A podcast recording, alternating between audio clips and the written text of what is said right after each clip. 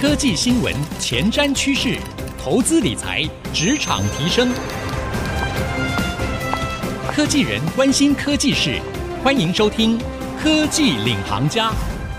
听众朋友，大家好，欢迎收听 IC 之音主客广播 FM 九七点五科技领航家，我是节目主持人朱楚文。这一阵子啊，最重要的一个科技大事，可以说是苹果的秋季发表会登场啦。所有的果迷呢，可以说是引颈期盼啊，终于可以知道这苹果要推出什么样的新产品了。不知道呢，大家看完这个苹果的发表会之后，苹果推出的产品还满意吗？好，我们今天节目当中，我就要来一一跟大家来。聊聊这些产品呢，背后哎，有没有可能看出哪些苹果在营运上面的策略，或是有哪些眉眉角角哦？除了你在平常呢，哈，可能大家都已经看过一些苹果发表会的重点整理了哈，知道哪些产品了。但是呢，你有没有想过这个会如何影响整个产业的变化啊？或者是呢，到底这些产品值不值得你购买呢？今天我们要好好聊一聊这些话题哦。我们邀请到谁呢？邀请到的是三 C 布洛克。林小旭，同时呢，他也是科技酷宅的主持人。小旭来到我们节目当中，一起来聊聊。欢迎小旭。哎，主持人好，听众朋友大家好。好，我们在录影的当下，其实是苹果发表会的隔天，嗯、所以小旭，我现在看到你的黑眼圈，嗯、因为你昨天应该还有血丝啊。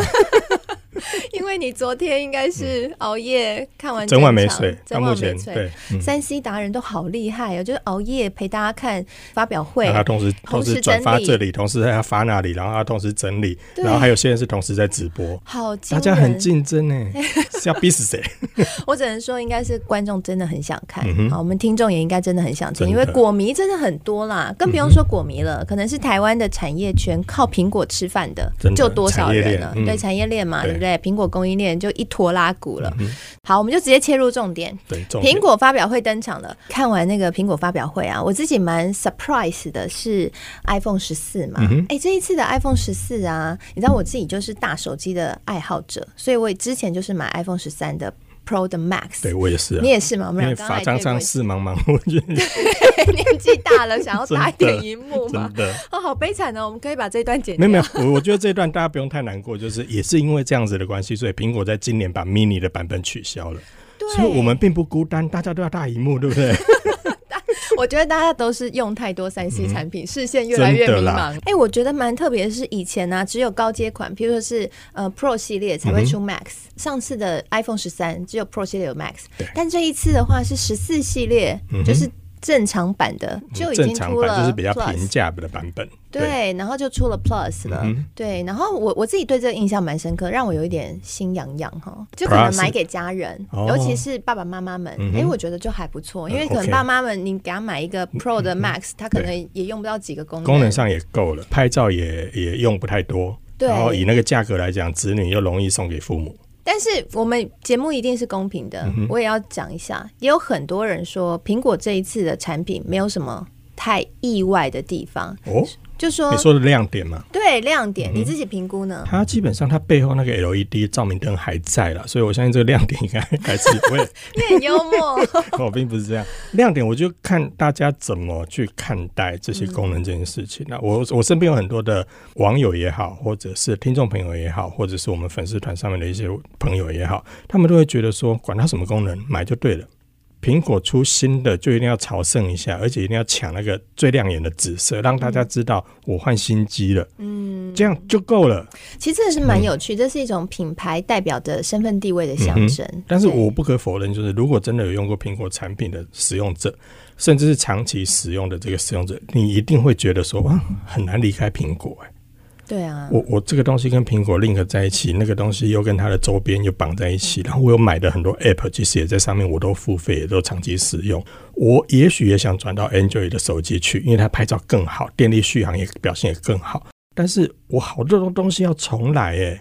所以这个东西可能就会让使用者就是会停在那里。那不过其实比较诟病的就是拍照功能啦，因为大家都觉得苹果的拍照功能好像没那么好。哎，这一次它有大突破，哎，它的 iPhone 的十四 Pro 系列终于升级到四千八百万画素了，拍手。这个我不知道要不要拍手，因为我不觉得它是个亮点。你不觉得它是亮点？因为其他的 Android 品牌有的都已经到亿万画素，甚至是有些是到所谓的六千四百万画素，都在中阶。的机种上面都已经搭载了。为什么苹果这种不 care？市场上就有这个技术，它为什么就不当然？同样的道理，其实，在其他的品牌上也有发生过。例如说，Sony 其实它一路以来都是使用一千两百万画素，跟苹果一样。也有其他的，例如说 Google 其实也是类似这样的策略。在他们的想法里面，他们会觉得说，以这样的话素跟我拍出来的画质，其实已经可以满足消费者，这样就够了。我如果把画素提得太高，对于使用者来讲，会有一个大的困扰，是我的储存容量就要更大，因为我画素高，拍出来的档案的大小就会越大，所以这样会浪费掉所谓的储存空间。哦，这个对于消费者来说，并不是一件很平衡的事情，所以这些。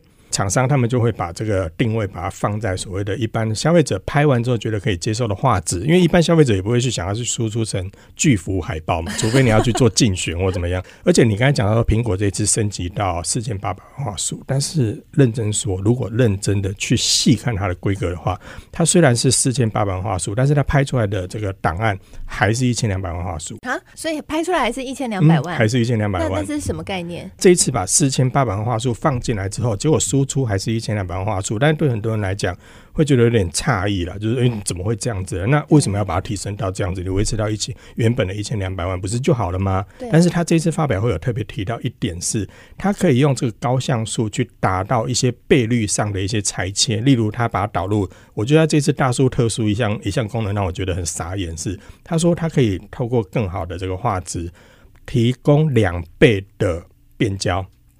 让你在按钮上直接按两倍之后进行拍摄，然后画质也很好。这个画质为什么也很好？因为它就是去拍出四千八百万画素之后，把它裁切那个两倍的那一块取出来一千两百万画素，用这样的方式去满足。所以等于是它在这一次虽然它的这个 Pro 的部分是三个镜头，但是它可以达到四个焦段。所以用这样的方式，等于是用高画素去弥补一些需要拍远跟裁切这样的一个做法。那这在 Android 阵营其实也蛮常见的啦，呃，甚至嗯是基本功能，可是苹 苹果苹果却把这个东西放在里面来，甚至大书特书，这是让我觉得有点意外的，而且很多消费者可能也不知道说，哦，原来它最后输出还是一千两百万画素。哦，哎、欸，真的被你一讲之后，我现在为苹果 有点汗颜了。但我还是要帮他说话。他这一次有推出一些蛮贴心的功能，嗯、特别是在安全性。嗯、我觉得苹果这一次好像非常担心所有使用者的人身安全，嗯、包括呢，他推出了低轨卫星，就之前吵很久的。哎、欸，这一次的手机真的可以使用低轨卫星了，但是只有现在美国和加拿大。对，所以他就是强调说，如果你今天到了荒郊野外。突然有什么状况了？哎、欸，现在还是低轨卫星可以帮助你，还是可以跟呃透过联网的方式，然后跟别人求救。还有一个是车祸模式。对。对车祸模式，我觉得这算酷了吧？这算蛮真的蛮贴心。嗯、就是如果你今天首先讲完车祸模式，嗯、车祸模式呢，就是说如果你今天呢发生车祸了，哎、嗯，你的手机会自动侦测到说你好像出车祸了，嗯、然后在你昏迷的时候，它就会非常聪明的直接帮你去联系、呃，打电话给你的紧急联络人，甚至是直接就是联络一些救护单位。对，但对但我觉得很神奇，它怎么侦测到？嗯、除非我戴 Apple Watch 吧，不然它怎么侦测到、嗯？但是 Apple Watch 在这一次的第八代也有。包含新推出的 S 一，还有它的 Ultra，这个这一次推出了三款的 Apple Watch 也通通都有车祸侦测的模式。所以应该是要搭配在一起。呃，不用，不用。那手机放远远，它怎么侦测得到我？呃、我我们这么说啊，就是当我们发生所谓的撞击的时候，通常在那一瞬间就是砰、嗯，那这一这一瞬间会有很很快速的这个位移，它有点像以往我们在谈 Apple Watch 的时候有所谓的跌倒侦测，你其实跌倒也在那一瞬间嘛，动。所以在这个撞击模式里面，它所提供的就是在演算法的部分去做侦测，然后呢，透过这个手机里面的感测器，包含 Apple Watch 上面的感测器，知道你这个瞬间的这个加速的这个速度是不是发生这样的一个状态。我其实有在猜测说，它是不是除了透过这个。感测器的侦测之外，它同时其实也透过手机，平常在这个语音待命的时候，其实它会去侦测你有没有在念出那个呼叫指令嘛。但在这过程中，它可能也会去侦测说你在碰撞那一瞬间，砰，意外的那个声响，搭配你那个加速度计的一些侦测这些数据，来判断你是不是发生了车祸。那当撞击那一瞬间，他侦测到的时候，他的手机上面就会跳出求救的的模式，也就是说，他砰，十九。八画面就会开始倒数十秒，来问你你现在有没有事？没事，你可以把它划掉，就是解除掉这个紧急的这个求救的模式。但如果你没有按，为什么你没有按？你可能不知道，第一个人不知道飞到哪里去了，第二个是可能你真的昏迷了。所以在十秒你没有取消的情况下，他就开始主动拨给你的这个紧急联络人，要达到这样的一个求助的目的。哦，真的还蛮蛮有趣的，蛮贴心的一个。但是我刚才讲说要吐吐槽的那一点，对吐槽的这一点，我想听众朋友应该也非常想听哈。那休息一下呢，广告回来继续收听科技领航家。欢迎回到科技领航家，我是节目主持人朱楚文。今天呢，我们在节目当中，我为各位邀请到三 C 部落客林小旭，同时呢，他也是科技酷宅的主持人，来跟我们一起来大聊特聊一下苹果秋季发表会到底里面有哪些美眉嘎嘎哈。那在上半集节目呢，我们两个可以说是。正反方的相互辩论，嗯，因为我呢，就是先讲了这个苹果好的地方，我说它贴心的地方，但是呢，小旭不仅帮我们补充了这贴心有多贴心，但他同时他也要吐槽哦。像我们刚刚呢，就有特别讲到说，哎，苹果这一次好贴心哦，有设计一个车祸的这个侦测的功能哈。但小旭说，这个功能你不要以为它很贴心，也有要吐槽的地方。小旭可以好好说了。我要吐槽的地方是，很多人会觉得说，哇，苹果推出这个功能好好哦，好棒哦，而且在 Apple Watch 里也有。在 iPhone 十四全系列四款机型上面也都有，这个真的太厉害了，也替消费者的安全做到把关。但事实上，Google 在两年前就已经推出同样的技术啊，两年前。对，其实 Google 从呃 Google Pixel Four，也就是四的那一代，其实它已经有把这个功能加到它的手机里面去了。可是经过到现在，你看今年 Google Pixel 都要推出七喽，也就是其实换算下来已经算是两年多，快三年前。Google 手机上已经有了，嗯，苹果今年只是算是加上去，对，所以它算不算创新？或很多人会不会觉得哇，这好像是个亮点？也还好啦。哎、欸，但我觉得这很值得讨论、嗯。我觉得 Google 会这么早推出这个技术，会不会跟 Google 一直在积极发展电动车有关？对。那如果同理可证的话，苹果是不是现在把这个技术放到他的手机里面、嗯，会不会跟大家一直在谣传的 Apple Car 有关系呢、嗯？我觉得关于这件事情，你知道的太多了。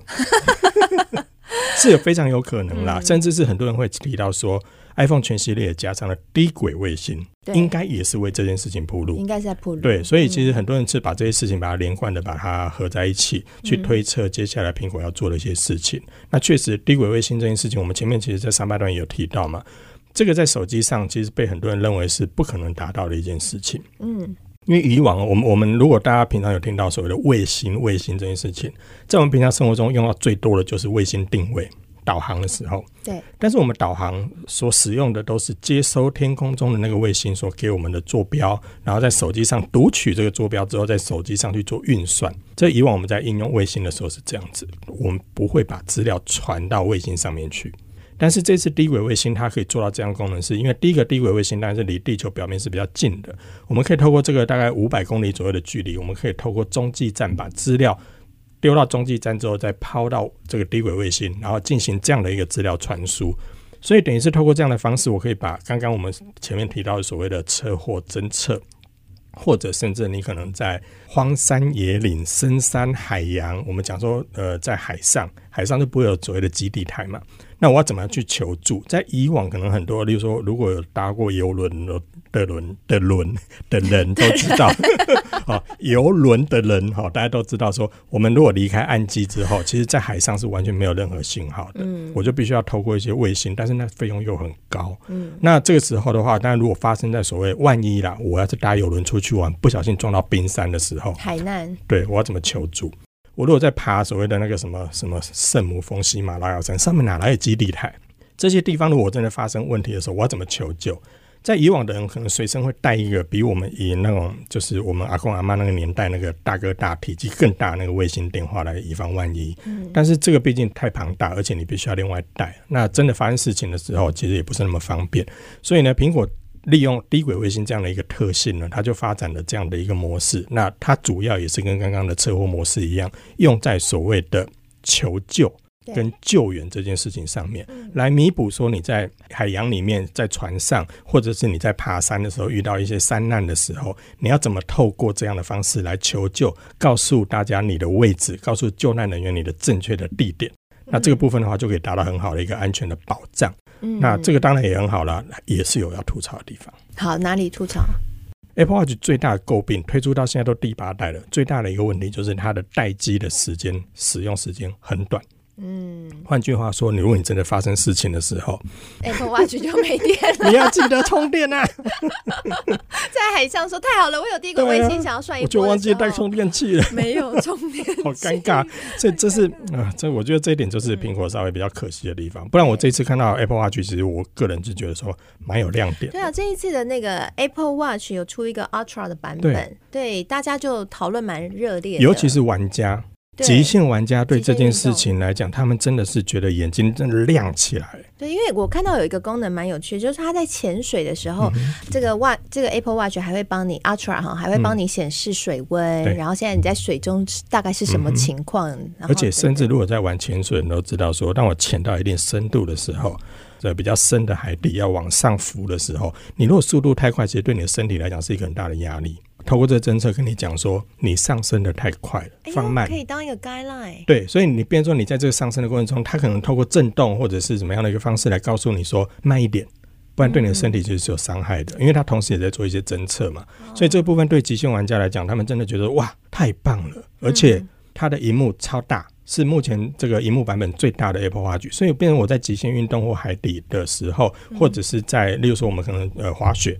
着装一大堆配备的时候，这戴着手套都很容易操作这个新版本的 Ultra，所以对这个极限玩家来讲，大家都觉得很惊呼，而且价格也不贵。对，虽然有点心虚了，觉得哎，价格好像也不贵。贵啊，no no，我为什么这么说？因为以同等规格的产品来讲的话。大概都要三四万块，嗯但差别在于说，哎、欸，苹果这一次导入的这些，对很多原有使用苹果的使用者来说，我可以换一个整合度更好、荧幕更大，甚至功能更贴心的产品，在我的手腕上面来帮助我的运动。重点时尚啊，哈、嗯，时尚 对啦，时尚比较漂亮啦。身为女生就是会很看那个外表，而且你说身为女生，这一次 Apple Watch 其实针对了这个女性健康的部分，我觉得应该很多人是打中那个点。我有被打中，我有因此有点想要去买，嗯、因为他就是说。它可以侦测你身体的温度，嗯哼。然后我想，对于那种准备要生育的女生来说，你知道我们平常也有那种准备不想生育的人也很有用，也有用。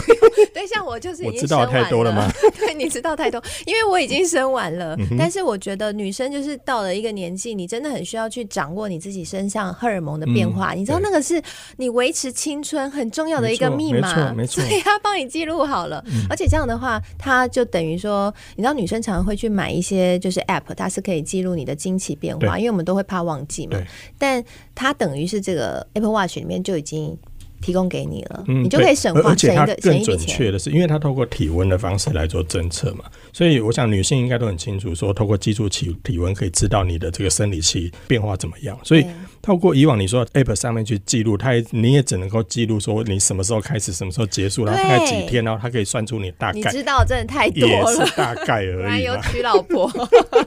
但是你看 Apple Watch 它戴在手上，它是侦测你的温度，然后来告诉你说，哎、欸，差不多了。今晚不要太冲动哦，啊、没有了，他没有这一段了、哦，所以基本上透过这样的方式，我觉得对很多女性来说是很棒的一个一个帮助。那对很多男性来讲，当然也是福音呐、啊。对呀、啊，你就知道你老婆什么时候很快要生气了，嗯、那时候我还可以把它设成家庭联络人，然后请他发讯息到我的手机上面来。今晚 OK。喂，今晚 OK，还是今晚别惹他，是不是？所以这项功能也是对很多人来讲是很贴心的，对，真的很棒哎、欸。然后最后一个，我觉得也蛮值得聊的是 AirPods Pro，、嗯、我看也很多人蛮兴奋，它这一次的降噪功能，你觉得行不行？还是你觉得没有达到你的期望？我是不是又要扮演那个负面的那一个？就是嗯，很厉害，很棒，嗯。但是其他品牌其实也都有推出 类似的产品，啊、甚至电力续航更好啊。电力续航有对，而且 CP 值，你说苹果这一次推出的是七千多块嘛？啊，其实跟上一代的价格定价是一样的。那上一代的价格也因为新款推出，甚至新款还没推出之前，其实就已经降到五千多块了啦。那以五千多块，其实以类似同样的功能来说，在市场上还是算蛮贵的。嗯、那以七千多块更不用说，就是价格还是偏高，但是它毕竟是苹果嘛。嗯，那我觉得这一次苹果的这个 AirPods Pro 的第二代，我觉得最大的亮点在它的充电盒。它最大的亮点是在以往哦，就是各品牌所推出的这个无线耳机，它的充电盒大部分就是只能用在充电而已。嗯，了不起，给它放上一个无线充电，让你充电的时候不用去插着线，很方便，放在充电盘上就可以充电。但是这一次苹果推出的这个，我觉得这改变应该也也会影响到很多的耳机厂商，嗯，甚至是会是苹果现在很大的一个优势，嗯，也就是它的充电盒。假设你不小心搞丢了，你也可以透过手机去呼叫你的充电盒，你在哪里？你跑到哪里去了？或者是说，我们的耳机如果放在充电盒里面的时候，盖起来的时候，其实我就侦测不到这个耳机了。嗯、但是呢，它透过这充电盒，我还是一样可以侦测到。透过 iPhone 的寻找功能，你就可以去找说它在哪里，离你多远，然后可以把它找回来。甚至它在充电盒上面内建的喇叭。所以你可以呼叫它之后，这充电盒会发出响声，来告诉你它的位置在哪里。嗯、那同时呢，它也把这个充电盒的充电机制跟 Apple Watch 结合，所以 Apple Watch 的充电器也可以用在这个充充电盒上面，可以达到呃同一个充电产品，然后两个。苹果的这个装置可以同时的充电，所以我们刚才讲了说，你外出忘记带充电器什么等等等等等，哎，苹果也帮你想好了，就你带一个，你可以同时充它的这个 AirPods，然后你也可以同同时充 Apple Watch。我真的觉得这一次苹果呃发表会推出的产品，就完全展现出苹果妈妈想要照顾我们的心。你不觉得很像保姆吗？就怕我们走丢，怕我们把那个东西弄丢，怕我们出车祸没人救，真的，怕我们在水里面上升太快。但是呢，严格来说啦，苹果它这一次推出的这个全新的安全功能，我还是希望大家尽量不要用到啦。对对对，当然当然当然。好，今天非常谢谢小旭来到我们的节目当中，跟我们来畅快的聊一聊啊，谢谢小旭。那希望呢，今天节目大家听众朋友听完了之后，哎，可以有一些灵感哦。当刚刚小旭讲的非常的清楚了，就是哪个时候可以用哪些产品。如果你有需求的话，你可以参考看看。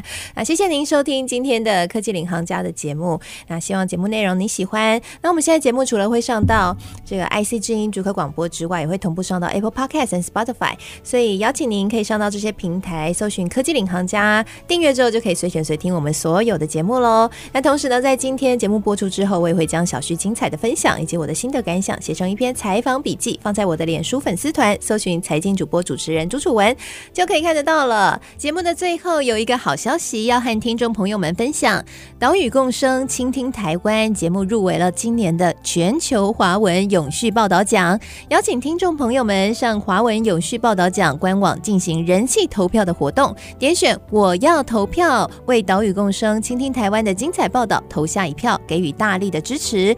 想了解更多精彩的节目，也欢迎听众朋友上 IC 之音官网查询。谢谢您的收听，我们下次再会喽，拜拜。